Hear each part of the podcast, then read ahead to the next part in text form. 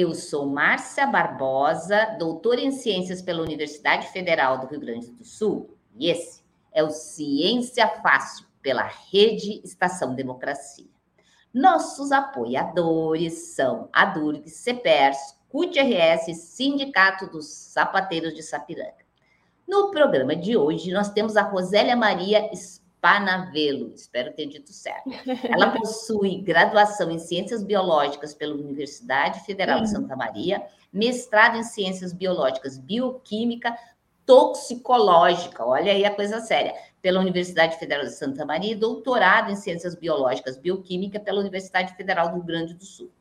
Ela recebeu o prêmio para mulheres na ciência, promovido pela L'Oréal em 2012, é, na Academia de Ciências e Unesco. Atualmente é professora associada da Universidade Federal de Pelotas, bolsista de produtividade em pesquisa nível 1C do CNPq, é orientadora do programa de Bioquímica e Bioprospecção da UFPEL desde 2011, onde também atuou como coordenadora adjunta durante quatro anos e foi mem membro fundadora do curso de doutorado desse programa. É líder do grupo de pesquisa CNPq Aspectos Bioquímicos em Ciências Crônicas Degenerativas. Essa palavrinha a gente não gosta muito dela, mas vamos falar sobre isso.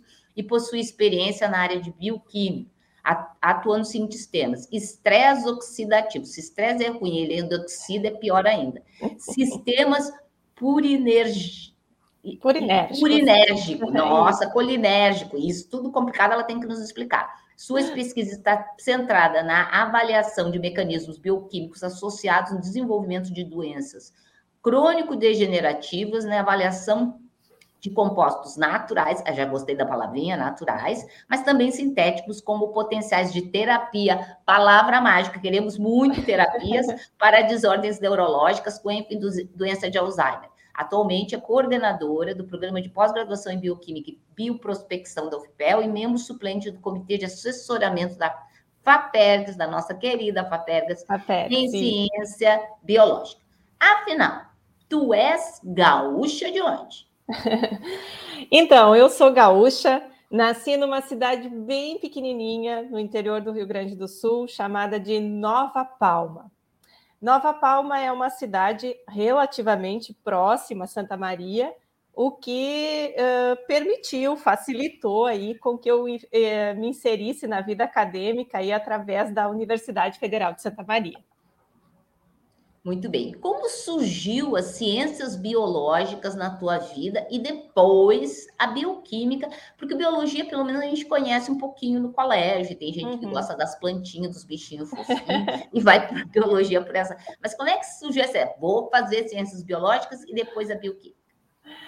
Então, em relação às ciências biológicas, eu sempre gostei muito de estudar biologia né? Então, como os meus pais, eles moravam no interior e eles tinham uns, a gente morava num sítio, é, as coisas que eu aprendia na biologia faziam muito sentido para mim, porque quando eu chegava na minha casa tinha muito bicho, muita planta, então eu conseguia associar muito a biologia que eu aprendia uh, no mundo que eu vivia, né? Então, é, eu gostava muito de estudar biologia porque para mim fazia muito sentido.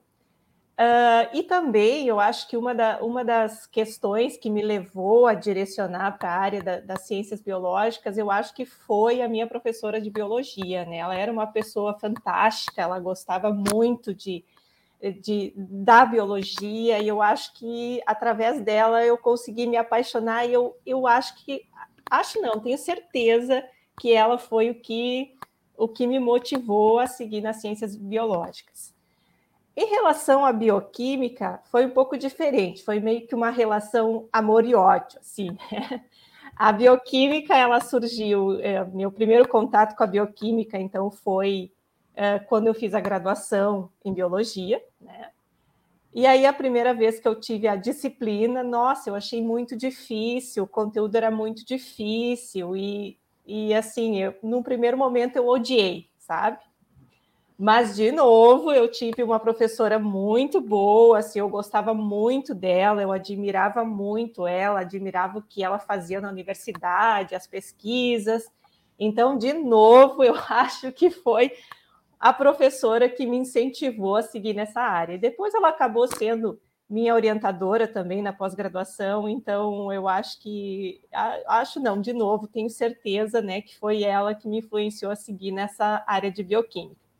Então, hoje, quando, como docente, quando eu entro numa sala de aula, eu sempre penso nessa minha trajetória uh, como professor, o quanto a gente impacta na vida dos estudantes, nas decisões, né? Então, é uma coisa que eu sempre estou refletindo, porque essa minha vida acadêmica, tanto na biologia quanto na bioquímica, foram bastante influenciadas aí por professores que eu tive durante essa minha trajetória, né? Então, essa foi a minha, a minha história entre biologia e bioquímica.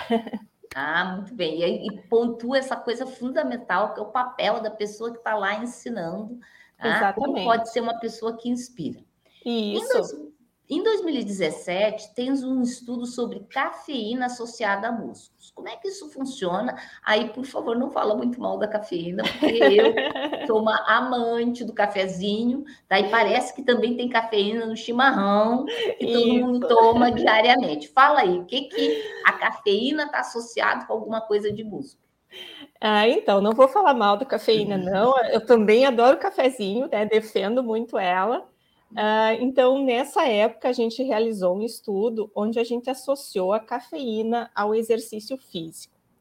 Então, nós utilizamos nesse, nesse estudo, nós realizamos um estudo, então, com animais, foram com ratos, onde a gente submeteu esses animais a um protocolo de exercício, e esses animais foram, então, eles recebiam três doses de cafeína por semana. Então, foi um, um protocolo durante seis semanas.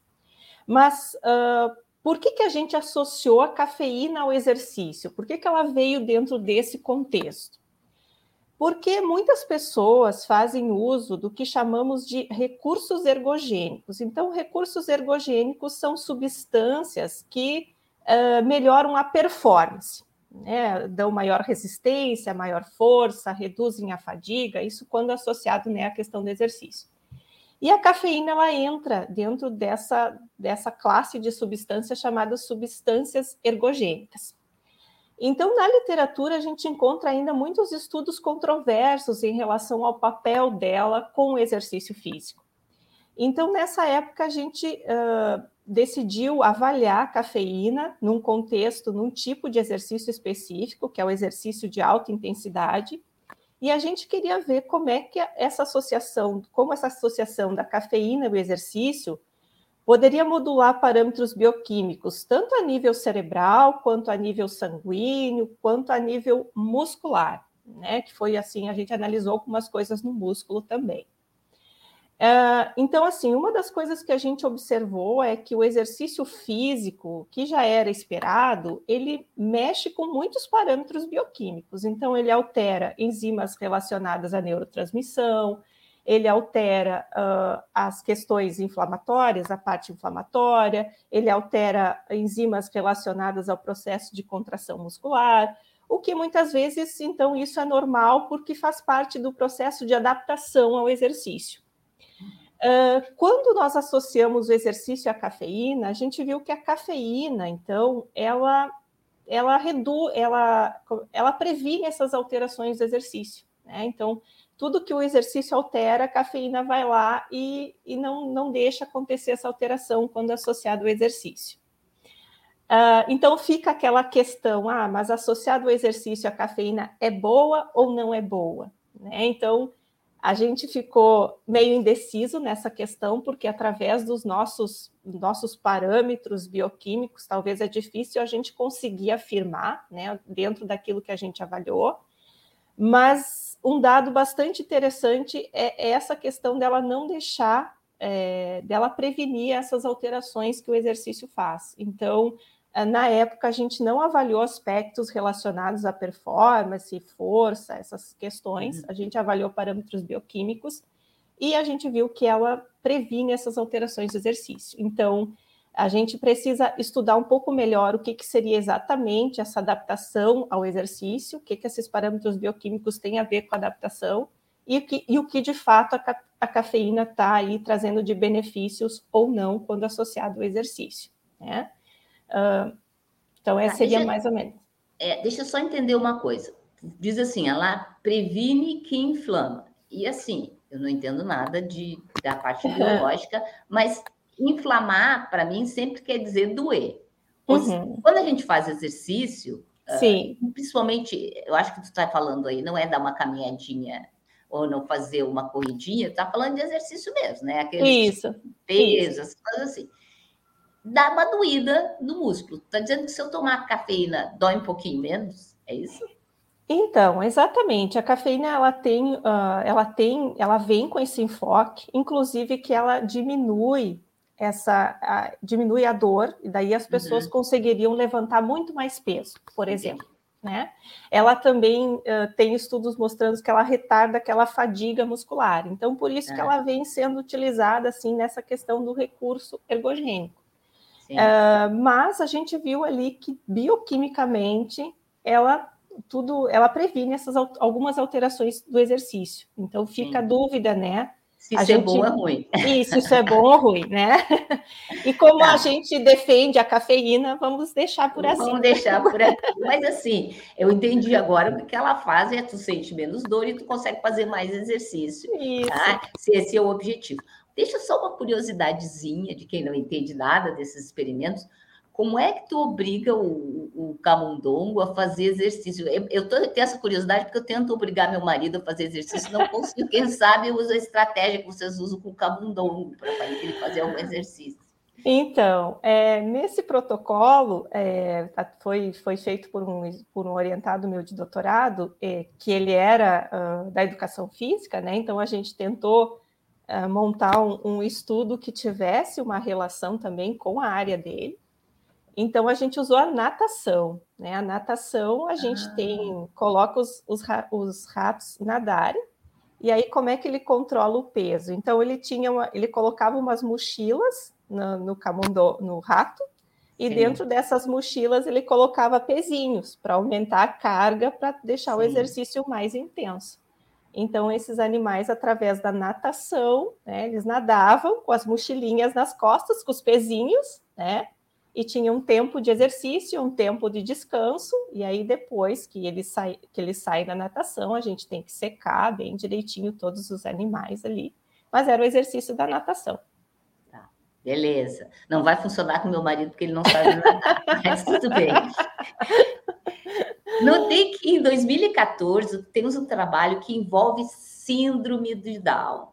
Uhum. E assim, deixa eu fazer uma prévia. E esse é uma, uma, um assunto muito, muito, muito uh, do meu coração, porque eu acho que é uma população que a gente precisa trazer estratégias, tanto que atualmente o Ministério de Ciência, Tecnologia e Inovação tem um edital para a área, então, e é um grupo, uh, vamos dizer assim, que estudar mais, entender mais, uhum. entender uhum. melhor a patologia, é, para mim é muito importante, e eu queria ouvir o que, que vocês estudaram de síndrome de Down. Certo. Bom, esse estudo com síndrome de Down foi o primeiro estudo que eu desenvolvi, que eu orientei quando eu cheguei na Universidade Federal de Pelotas, aqui, né? E no meu doutorado, eu tinha trabalhado com pacientes com esclerose múltipla, então eu já tinha trabalhado com assim pacientes com patologias. E no meu doutorado, eu trabalhei muito com uma parte específica ali que estava no início, quando você leu as minhas linhas de pesquisa, com uma tal de sinalização purinérgica, né? o sistema purinérgico. Então, essa sinalização, esse, esse sistema purinérgico, é, é, é, um sistema onde a gente estuda o ATP. Né? O ATP, na bioquímica, ele é também chamado de trifosfato de adenosina, o ATP na bioquímica, ele é muito estudado, né? Ou seja, a disciplina de bioquímica a gente fala sempre de ATP, porque ele é a nossa moeda energética ali dentro do nosso organismo, né? Então, ele está dentro da célula para fornecer energia para todos os processos que acontecem dentro do nosso organismo que requerem essa energia, né? Entretanto, quando esse ATP ele sai de dentro da célula, ele vai para o que chamamos de espaço extracelular, esse ATP é capaz de se ligar a vários receptores presentes em determinadas células, e esse ATP tem muitos efeitos fisiológicos importantes. Então, por exemplo, tanto nas respostas aí, eh, inclu, incluindo as respostas imunes e as respostas inflamatórias. Bom, Uh, dentro desse contexto, então, a gente desenvolveu esse trabalho visando avaliar essa, essa sinalização purinérgica nessas pessoas com síndrome de Down. Mas por que isso? Porque as pessoas com síndrome de Down elas são mais suscetíveis a ter infecções recorrentes. Então, já é descrito na literatura que, uh, que as pessoas com síndrome de Down têm já algumas alterações no sistema imunológico, têm algumas alterações, então, em, em, parâmetros inflamatórios, o que explicaria essa questão dessas infecções recorrentes. Então, nós realizamos esse estudo, nós uh, tínhamos no nosso estudo cerca de aproximadamente 25 pessoas que, que participaram, então, adultos, Uh, e a gente então fez, uh, utilizou, fez coleta de sangue, nós separamos uh, células importantes aí na questão inflamatória e na questão de, de coagulação, que linfócitos e plaquetas, e nós avaliamos essa sinalização purinérgica nessas células. Então, a gente viu que essa sinalização induzida aí pelo ATP, ela está bastante alterada nos, nessas células dos portadores com síndrome de Down, e nós Uh, e essa alteração, então, ela também pode contribuir para essas infecções recorrentes, ela também pode contribuir para mais inflamação, né? E eu acho que a, a grande questão que a gente trouxe aí é que era uma sinalização que não tinha sido avaliada ainda dentro do contexto da síndrome de Down, e aí surge como um novo mecanismo para explicar isso e talvez como uma nova estratégia aí quando a gente pensa em uma terapia que possa beneficiar essas pessoas, que possa melhorar a qualidade de vida. Então foi um trabalho assim muito gratificante, não só em termos científicos, mas a gente trabalhou de perto com as pessoas, então eu aprendi muito assim é, eu acho que depois que a gente desenvolveu o trabalho, a gente fez uma reunião com todos os pais, né, é, para explicar o nosso trabalho, para explicar os nossos achados. Então, foi muito gratificante toda essa troca e a gente aprende muito quando a gente tem essa vivência, que não é só pegar as amostras, ir para o laboratório, fazer e, e nunca dar retorno para quem participou. Então, a gente. É, teve momentos aí maravilhosos, se divertiu, assim, foi muito, muito importante esse trabalho na minha vida e marcou muito, né, assim como também quando eu desenvolvi o trabalho com pacientes com esclerose múltipla. A gente aprende muito quando a gente convive com as pessoas que, que, que estão envolvidas no estudo, né? Então, assim, síndrome de Down não é só aquela, vamos dizer, aquela doença que a gente percebe mais no cotidiano, que é tão estereotipada, ela traz consigo mais inflamação, porque algumas células não conseguem, vamos dizer, trocar, fazer esse câmbio da moeda de ATP tão, tão bem. Isso. E isso pode ajudar a ajudar essas pessoas a não terem isso. Então, um trabalho isso. bem fundamental uh, dentro dessa comunidade que é tão importante que a gente precisa cuidar dela e integrar uhum. mais na sociedade. Uhum. No mesmo ano, tu tens uh, trabalhos uh, com três coisas que às vezes a gente, eu leigamente, uhum. acho que é a mesma coisa, que é perda de memória, demência, Alzheimer. Certo. Qual a relação entre perda de memória, demência e Alzheimer? É a mesma coisa?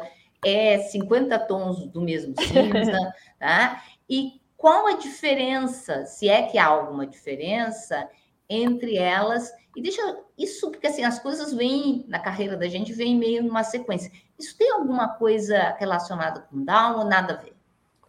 Então, é, essa questão do, da, da demência, primeiro falar aqui das, das diferenças. Então, demência, a gente chama de demência, é, é uma palavra, é um termo que a gente usa para descrever uma série de sintomas que estão associados à perda da função cerebral. Então, por exemplo, a demência ela é caracterizada pela perda de funções cognitivas, por exemplo, memória, raciocínio, aprendizagem. Também está associada à perda de habilidades sociais e todas essas características, então, elas uh, impactam muito na vida diária, nas atividades diárias de um paciente. Então, demência ela engloba esse conjunto maior de, de alterações aí. Existem muitas causas que podem levar à demência, né? essa, essa diminuição da função cerebral que a gente chama ali. Uh, dentre elas, pode ser as lesões vasculares cerebrais.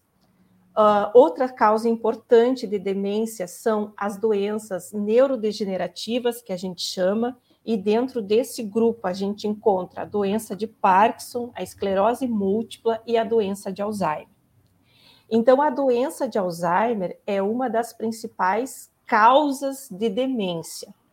Então, cerca de 60 a 80% das causas de demência estão associadas com a doença de Alzheimer. Então, a doença de Alzheimer é uma das causas de demência.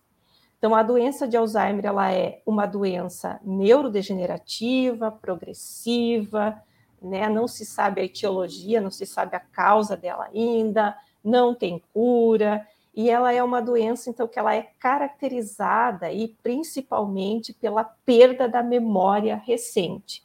Né? Então, demência é, é, um, é um conjunto de sintomas que a gente dá aí para perda de funções cognitivas, que incluem aí, uh, pra, tanto incluem perda de funções cognitivas, habilidades sociais, uh, diminui essa falta de comunicação, de interação, e o Alzheimer é uma das causas da demência. Né? E, e, e, a memória e a perda da memória é um dos sintomas que a gente encontra aí quando se tem esse processo de demência, de perda das funções cerebrais, né?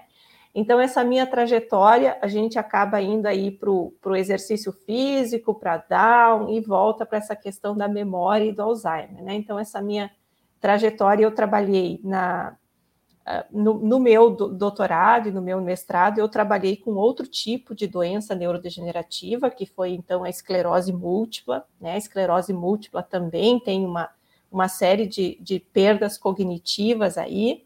E quando eu iniciei assim mais a minha, a minha carreira aqui na Universidade Federal de Pelotas, então surgiram, surgiu a oportunidade de a gente trabalhar com essas pessoas com síndrome de Down. Então, a gente fez trabalho mais voltado para a questão inflamatória, mas, digamos assim, meu, meu foco de pesquisa, então, sempre foi mais essa questão de memória e doenças neurodegenerativas, onde, então, atualmente, eu estou mais uh, focada aí na questão da doença de Alzheimer mesmo. Tá. E fruta ajuda? Sim, fruta ajuda. Eu acho que todos nós, né, sabemos que frutas são ótimas para a saúde, certo? Então, a Organização Mundial da Saúde aí recomenda que a gente tenha a ingestão de quatro a cinco porções de frutas ao dia, uh, isso, né, para evitar o desenvolvimento de várias doenças. Só que né, a maioria das pessoas não consome essa quantidade estipulada pela Organização Mundial da Saúde. Então, a, a gente, no nosso, na, no nosso laboratório, a gente tem focado muito o estudo de extrato de frutos ah, focados nessa questão da memória e nessa questão do Alzheimer. Então, meu grande interesse, na verdade, é, é em um tipo específico de, de frutos, pode, posso dizer assim, que são a, aqueles frutos de cor vermelha ou de cor roxa. Então, nessa, nessa, nessa classe aqui, os que a gente mais estuda, então, são araçá vermelho, amora preta, uh, mirtilo e também fizemos trabalho com uva. Mas por que estes, né? Esses frutos, então, eles têm uma quantidade muito grande de, de, de, um, de compostos chamados de antocianinas. Ah, mas que nome difícil, o que, que é isso, né? Então, assim, antocianinas é, são aquelas, aqueles compostos que dão cor aos frutos, que dão cor a frutos e flores. Então, por exemplo, aquela cor vermelha, aquela cor roxa, ela é, é, é, é ela permite né, ser essa cor em função das antocianinas. E esses compostos, esses frutos, eles são ricos em antocianinas. E essas antocianinas, elas têm efeitos neuroprotetores muito importantes. Então, a gente tem uma parceria com a Embrapa, que é quem nos fornece esses frutos. Então, no laboratório, a gente prepara esses frutos e prepara o extrato desses frutos de uma forma que a gente consiga extrair uma maior quantidade dessas antocianinas. E nós testamos em modelos experimentais uh, de Alzheimer e agora também alguns modelos experimentais de depressão também. Então, o que, que nós observamos? Né? Que esses extratos de frutos vermelhos, eles são importantes tanto para prevenir déficits de memória. Então, assim, a gente mimetizou situações em que, ao longo da vida, tu tens aquele consumo de frutas, né? Então, ele, ele previne alterações de memória, assim como ele também reverte déficit de memória. Então, a gente eh, induz nos animais o modelo de Alzheimer, verifica, ah, comprova a perda de memória e começa a tratar com esses frutos. E a gente percebe que esses extratos são capazes de reverter muitos desses danos associados, reverte esses danos associados à memória. Uh, quando a gente analisa a nível cerebral, a gente analisa estruturas uh, como hipocampo e córtex cerebral, que são estruturas bem associadas à memória, a gente vê que lá eles também modulam muitas vias importantes que explicam a questão deles estarem melhorando a memória. Então, assim, é importante a gente é, é, desenvolver esse tipo de trabalho, a gente mostrou que eles são bastante promissores. É, primeiro, né, são compostos naturais, eles não têm toxicidade, eles têm uma ação que a gente chama multi-alvo, eles são capazes de atuar em vários pontos, o que é muito importante em doenças que, que são muito complexas, como, por exemplo, a doença de Alzheimer, que tem alterações em vários sistemas, e surge aí como uma alternativa promissora, né, Márcia? É muito difícil a gente dizer assim, ó, ah, para de tomar, para de tomar remédio agora e toma só, extra, só extrato de frutas. A gente sabe que isso é difícil, né? A gente precisa ali do, da medicação, né?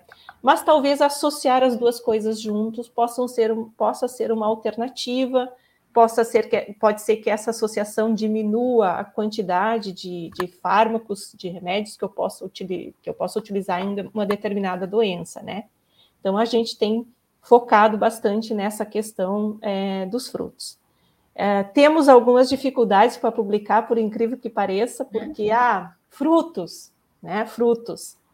É o que a gente faz no nosso dia a dia, a gente consome frutos, mas eles querem uhum. saber o que exatamente do fruto, o que, que tem dentro do fruto uhum. que está causando aquele efeito benéfico. Só que tem milhares de compostos ali dentro, né? Então, a gente esbarra muito nessa questão né, de, de, de, publicação. Tá, mas vamos continuar pesquisando para descobrir né, o que, é. é. que os frutos faz também. Mas a produção está me dizendo que o nosso tempo está acabando e com tanto assunto legal para conversar.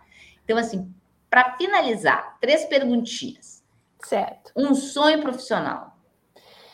Olha, um sonho profissional, eu, eu, eu ainda né, não, eu tenho uma, um sonho aí ainda de fazer um pós-doc fora do país, né, um, nessa área de, de, Alzheimer, de doenças neurodegenerativas, então até para ampliar as minhas linhas de pesquisa, para aprimorar.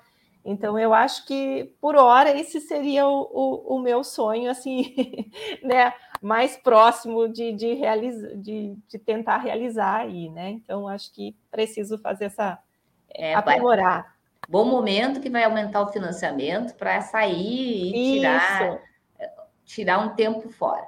Uma coisa que tu sabes fazer, mas não está no teu currículo.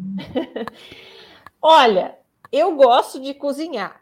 Se eu sei fazer isso, né, Márcia, é difícil. Eu sei fazer isso, o segredo é deixar as pessoas com bastante fome, né? Então aí a gente. Mas eu, eu gosto bastante é, de cozinhar, assim, né? Então acho que é, é uma terapia. E se eu sei, né, eu vou ter que perguntar para as pessoas que, que comem da minha comida. Mas eu, eu acho que a palavra seria: eu gosto de fazer isso. E para ter gente que te odeie, qual é o teu time de futebol? Gremista. Ah, é, já tem 50% do público já está te odiando.